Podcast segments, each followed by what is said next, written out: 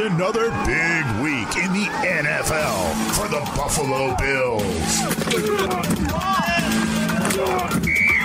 This is the Bills Wire podcast, powered by USA Today Sports. Now, here's your host, Ryan O'Leary, and Bills Wire editor, Nick Wojton. All right, Nick, on an extremely rare Tuesday night game, the Bills got trucked literally by Derrick Henry, right? In a 42 16 blowout loss to Tennessee, a team whose schedule was kind of ravaged by positive COVID tests, given what the Titans were dealing with, missing all those practices and whatnot. Not a great night on a national TV spot for the Bills, was it? No, no, certainly was not, Ryan. Um, thankfully, they have, in a very, very short time, have some more primetime games to, to give people another look at the team that we saw the first four weeks of the season. Because that, I can assure anyone who's not a full time Bills fan listening to this, was not the team that we saw the last four games or first four games. Pardon. Nope, no, it wasn't. Unfortunately. So, uh, as you wrote, is it fair to put this one on McDermott and the coaching staff? It just you, you wrote that they didn't seem to have it from the get, right? And I, am not going to blame the first interception on Josh Allen, but that was a killer. The first play, it's going the other way for the Titans, and the Titans kind of rolled from there.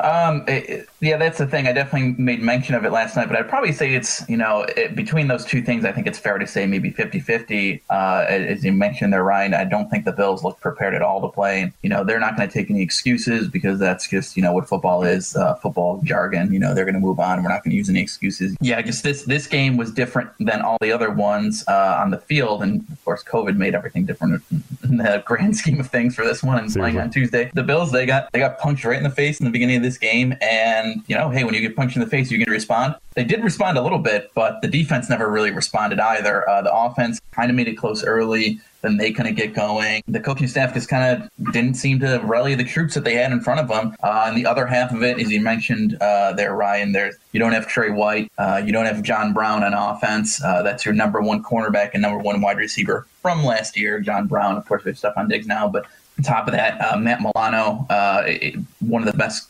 coverage linebackers on tight ends in the NFL was out.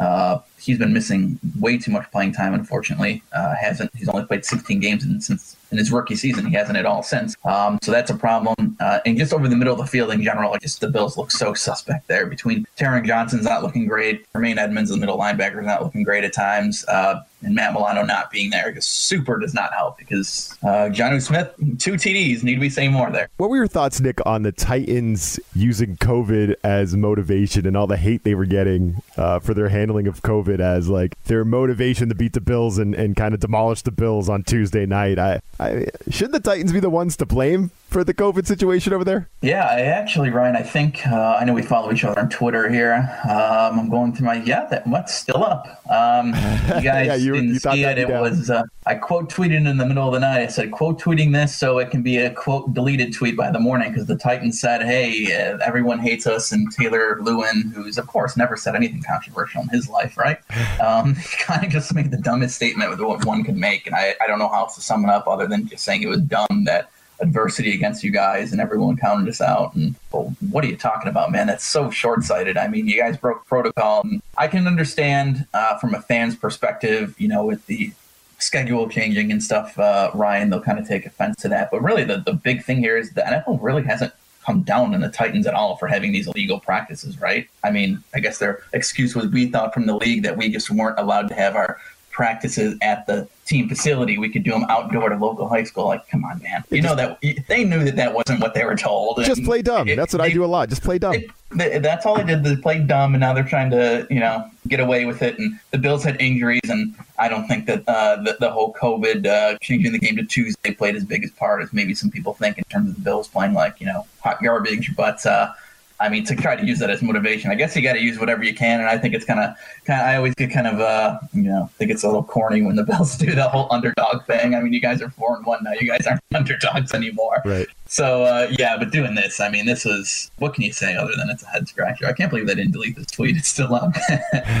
on Wednesday morning. it is. It is a little surprising, no doubt. And I think Josh Norman, he should get some Uggs from Tom Brady or something. He should get a present from Tom because Tom Brady's Twitter meme, flashing the four fingers after forgetting how many downs there were on Thursday night last week. That's now being trumped by Norman getting tossed away like a tackling dummy by Derrick Henry, right? I mean, what, what, I mean, I know that play was not that didn't even happen in the box score because of offsetting penalties, but boy, it happened for Josh Norman, and he didn't have a great game. Uh, it was it was almost the way I kind of explained it uh, post game was it uh, last week Josh Norman's uh, fumble, forced fumble recovery, great play. He earned the the coveted Bills Wire Player of the Game nominee for that one. Um, but that play sort of uh, covered the cracks quite a bit for uh, Josh Norman last week. Uh, he returned off IR from his hamstring injury after missing the first three games, but he didn't start. Levi Wallace actually started that game. He suffered an ankle injury five, six snaps into the game. So it kind of seemed like Norman played the entire game, his first game back, right?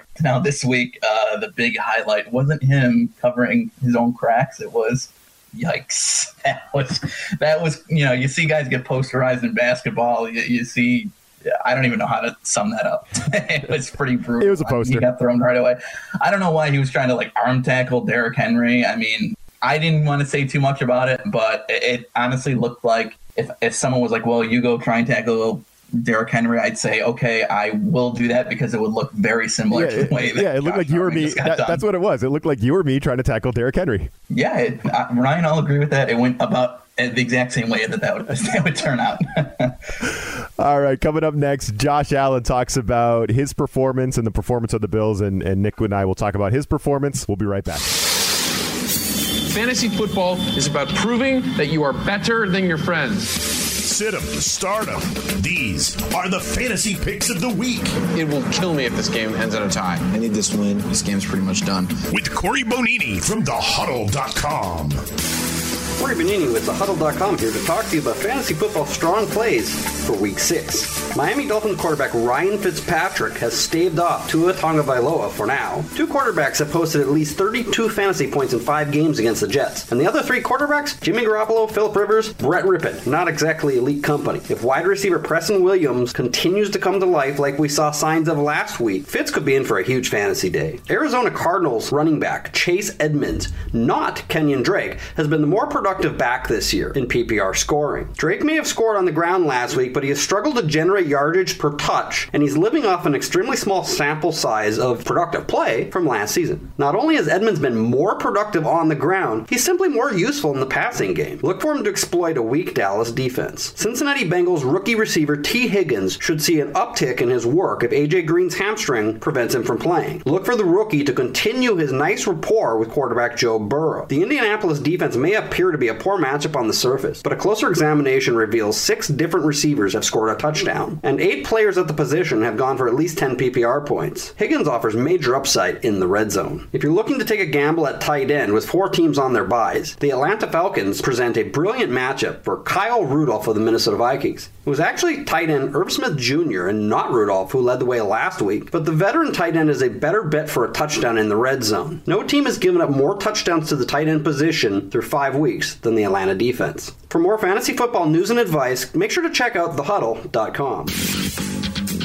Um, I mean, I think it comes out, and uh, we got punched in the mouth early on, and um, I can't do that to our defense. Put them in vulnerable situations and allow their offense to have short fields. Um, you know, I did it twice tonight, and um, you know, I take that heavily upon myself. So we got to come out. We got to we got to be, you know, faster, um, faster starters in the game, and understand that uh, we, can't do that. You know, throwing that interception there, and um, even the one down in the second half. Uh, you know, I got a little greedy uh, on that one and made bad decision, bad ball. Um, I didn't feel like I got fooled too many times tonight, but um, it is what it is. You know, we're, we're not going to let this one loss define us. We understand, you know, nothing. You can't win them all. So, uh, but again, it, we got to be better disciplined. Um, you know, turnovers, um, decision making on my part, penalties, costly penalties, um, drops early on. We, we got to be better, and um, you know, it starts starts with me. So. Um, again, we'll, we'll learn from this one. We're not going to make it a bigger deal than what it needs to be. Uh, we, we got a short week ahead of us, and we got to learn from this one and, and kind of forget about it as quickly as we can. As you said, Nick, Josh Allen and the Bills saying some of the right things. I like that Josh Allen shouldered some of the blame afterwards, but uh, you know, I, have been seeing this stat pop up all over the place. This turnover worthy pass plays stat, right? Like, I'd be interesting to see how many of Josh Allen has because, man, he throws in the coverage a lot. He's a great player. He's progressed a ton, but he talked about his own decision making there, and it is a little suspect, right? That can be something we can be critical on with Josh Allen. Uh, what, what's your take on that? Yeah, no, I think that's uh, really the nail on the head there, Ryan. He seemed upon first glance that yeah, Allen was doing that a little bit more than he was usually uh, over the first four games. But to your point, he was still doing that. And it's almost kind of like the, the Josh Norman thing we were talking about, right? It was kind of, you know, the, the paper covering some cracks. Um, Allen certainly was not playing perfect over the first four games. I mean, it seemed like he was doing amazing, and he was doing amazing, but um, still a couple turnover worthy plays, a couple drop picks. And I think the one thing that kind of helps them out in that aspect quite a bit sometimes is uh, you look at the two picks that happened last night. Well, one was a tip pass floated right up into Malcolm Butler's hands. Uh, probably the biggest interception of his career, right? Um, not quite, not quite. Um, but uh, yeah, but um, and then the other one was kind of another one where it seemed like I think it was Gabe Davis was the intended receiver. It was kind of off target, and it looked like it just went right into the hands of Butler again. Um, so I guess is what I'm getting at. I think sometimes the thing that saves Allen from some interceptions is he puts so much zip on the ball that when a guy doesn't get a good look at it, maybe that's the case and the, the defenders aren't ready for it at times. But uh, of course, um, it's it wasn't it still hasn't been as bad. I don't I don't think people should super overreact because the Bills when they're going to all those Super Bowls they didn't they never went undefeated. Uh, the Patriots almost went undefeated all the way to the Super Bowl a couple years ago, and even they didn't do it. They lost to the Giants in the Super Bowl. Uh, teams are never perfect, and there's so much uh, coaching that goes into football. There's so many variables that go into football. I mean, when you're playing a game when there's 11 different guys in the field, maybe Josh Allen put that pass right. I don't pretend to be an all 22 expert. Maybe he put that pass to Gabe Davis exactly where it was supposed to be, and he was supposed to cut in front of Malcolm Butler and run down the field for a touchdown. You know, maybe it's just they were on the wrong page or something like that. You know, those things happen, but um, yeah, he did throw. To your point, a couple times it just seemed uh, triple coverage. I saw somebody on Twitter say, "Yeah, he reminded me of Jim Kelly there, throwing it deep down the field in the triple coverage and completing a pass to Stefon Diggs." I was like, "Well, yeah, I guess so." He did kind of, even on some of his completions there, you know, throw into some some questionable coverages, but uh, you know, it, it, it certainly hasn't been hero ball Josh Allen that we've seen in the past. You know, at least when he's making those sorts of throws, he has a pocket. He's his feet set. Other in the past, he'd throw it in a triple coverage. He's being chased out of the pocket and throws it off his back foot, and it's just well, what are you doing? Uh, so it hasn't been as bad, and those games I think will happen. I, I, think another thing we can look at is he really, really peppered Diggs with passes. 16 targets for Diggs. I think he really missed John Brown, right? And I think he kind of locked on the Diggs maybe a little too much when they're trying to come back. Not not even that. Uh, I mean that that is true. I mean Diggs had a ridiculous amount of uh, targets. You know, like you said, he's basically pushing 20 targets in a game, which is it's wild. A lot, which is wild, right? So um, in the first half, actually, he was also doing it. Cole Beasley, I think, finished as the Bills' uh, second number two receiver in the game. Uh, he actually had zero targets in the first half. Zero targets for Cole Beasley, who would I guess in your depth chart, be your number two. I mean, he's your slot receiver. That's where he's going to line up, but he's going to be your number two without John Brown in the game. And he wasn't targeted in the first half. That's just how much the Bills were trying to filter things to Stefon Diggs. And I mean, Diggs had good numbers. I think he had 10 catches in the game. Double digit catches was always good. He got he got his, uh, but you know, he, he, the, the, the first four games we saw Allen spreading the ball out a little bit more, and especially early. I think when the game started to you know early get out of the Bills' grasp a little bit progressively, um, and then when you kind of saw them getting back, it was when Beasley right at the beginning of the second half. Uh, the Bills had that really long drive. They ended up not getting points out of it, but they had a really long drive, and it was maybe four or five uh, four or five catches. I think I wrote it down in an article somewhere. Four or five catches for, for Beasley, like right out of the gate in the second half. But he had nothing in the first half because they were filtering it so much at Diggs. And, you know, maybe that was game plan and it just didn't work out or what. But uh, I think it certainly is a good bet to say that John Brown not being there also played a part. Oh, that hurt. That hurt. And another interesting thing in this game was that TJ Yeldon, he looked like the Bills' best running back. That might be an indictment on uh, Zach Moss and Devin Singletary, right? That TJ Yeldon looked like the best back out there. Le'Veon Bell is on the market, Nick. Is this a, is this a guy that the Bills should look at, or should they say, no, he fell into the Jets' black hole and he's damaged goods? Uh, yeah, I don't know. If Le'Veon Bell, the thing I've always thought about him is that I thought he would be better with the Jets. Um, but then it is what happened with the Jets is they just their offensive line play was just so bad. Le'Veon Bell, when he was an All Pro, what he had it was the, one of the best offensive lines in the game. The Steelers just continually seem to have at least an average to really good offensive line, and that's why he was able to, you know, uh, dance behind the offensive line, pick his holes. You know, we don't see the Bills doing that because their offensive line is average to below average, not average to amazing. So, you know, I, I, I to your, to your point, though, again, Ryan, uh, TJ Yeldon, the coveted uh, there it is. wire player of the game the this jur- week. The journeyman, the journeyman, uh, TJ Yeldon. Yeah, yeah, we were like, uh, who did we give it to last night? We were talking in the in the you know the, the, the team Slack at Bills Wire, and we're like, well, I guess you know he did lead the team, and he certainly at, at minimum will give it to to TJ Yeldon that he he stepped in. Uh, it seemed like I don't know if Singletary was hurt or anything like that. Um, he definitely was on the sideline for quite a bit, so could have been maybe a game plan type thing that you know the Bills were trying to get TJ Yeldon involved because uh, you know they the, the, Titans maybe wouldn't see it coming, and I guess that did work to an extent. I mean, he led the team in rushing yards, like you said, with 52, and he had a, a, a really nice touchdown pass from, from Josh Allen as well. So uh, if you would if you would have asked me at the beginning of the year, though, Ryan, uh, is TJ Yeldon ever going to get one of your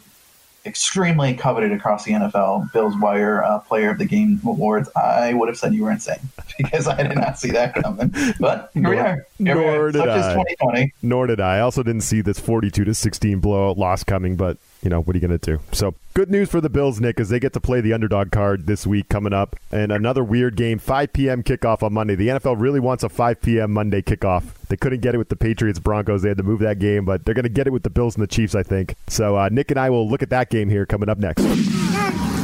It's that time again for the line of the week. The inside track to the favorites, the underdogs, and the over-unders. I think I want my money back. Now, here are Jeff Clark and Eston McLaren from USA Today's Sportsbook Wire.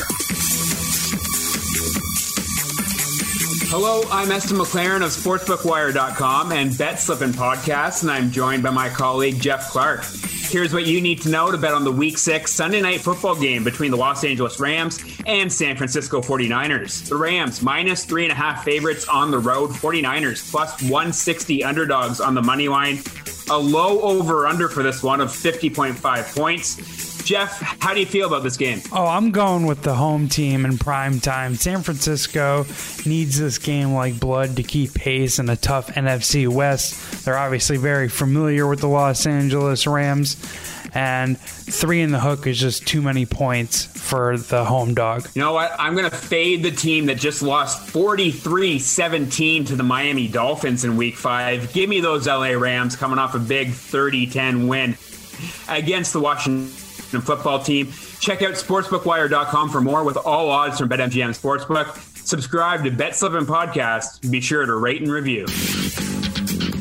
This is kind of a scary spot for the Bills. You're playing a Chiefs team that's going to be mad. They're coming off that that loss to the Raiders that I don't think anybody saw coming. I I actually bet on the Chiefs to cover 10 and a half points against those Raiders at Arrowhead Stadium. So that was a surprising one for me. Bills opening as three and a half point dogs to the Chiefs. What's your leadoff thought on this game as you're preparing your stuff for the Bills Wire this week? Well, I think it was pretty obvious what happened last night, Ryan. We had uh, we had the Bills, Sean McDermott just playing some 4D chess, and he wanted he didn't want his team to go in as you know an undefeated team against the against the Chiefs who just had their first loss. He needed his guys to be mad too, so that's why they lost. Last he wanted a wake up call. I like that. That's good coaching. There you go. There's my spin zone of the night. Um, but uh, yeah, the uh, it's it's certainly going to be. It, it was a game that was you know circled on well, the normal bill schedule that came out a while ago um, that we're not not a part of at all. There's, right.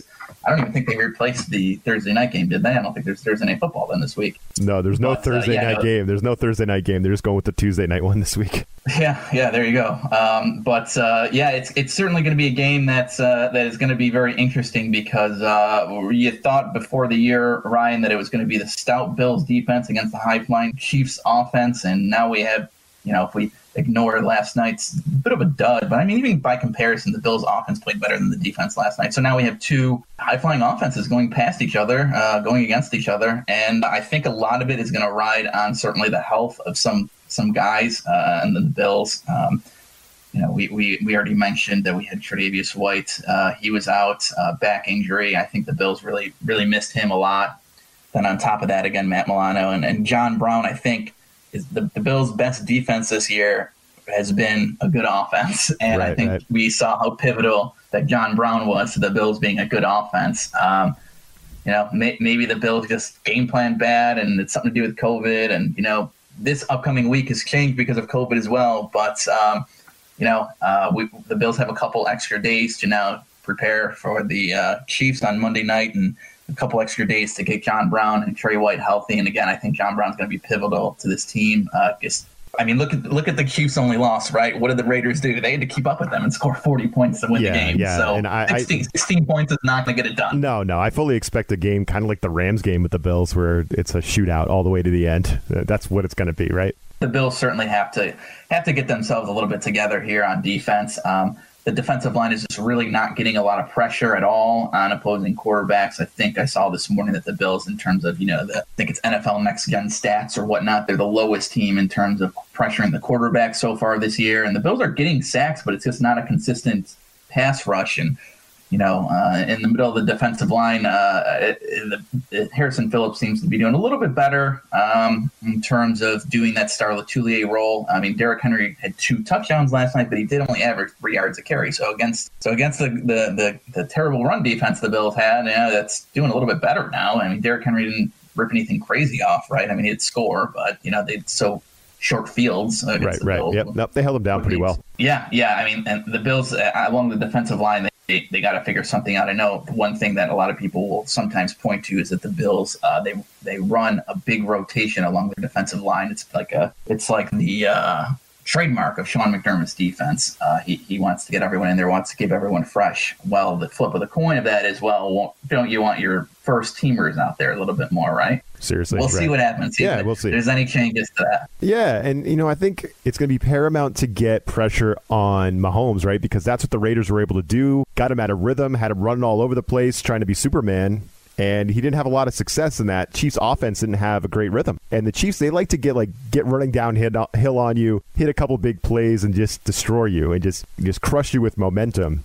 So the Bills got to find a way on defense to do that. Obviously, if they get you know some of their their guys back, that would help. But they got to find a way to just get Mahomes running around. If once he's starting to run around like a crazy man, I like the Bills' chances a little bit better. Yeah, and that was the thing that a lot of folks were talking about uh, against the with the Raiders was uh, they were rushing three, four, and uh, just getting enough pressure on Mahomes to to make him and you know not make perfect throws every single time, which he seems to do. So uh, yeah, I guess the Bills really have to figure out this whole uh, getting pressure to to the opposing quarterback thing because uh, certainly uh, certainly not looking great. Uh, I, I don't know what the Bills can do. I'm not paid what Sean McDermott is paid. I'm paid a lot less to just you know talk to you and kind of pointed out. Well, well, I am. My contract's right up there with McDermott's, Nick. I'm sure, as you suspected. So, yeah, yeah, I- it's, uh, I it's figured. I didn't- I didn't wanna put that out Very, very lucrative. I don't want to share that number with the with the people. So, all right, going to be really fun. Bills Chiefs Monday night. 5 p.m. Bills got to get right after that uh, massacre on Tuesday night. So we'll be looking forward to it. Nick, have a great week, my man. Yeah, you too, Ryan. Thanks a lot.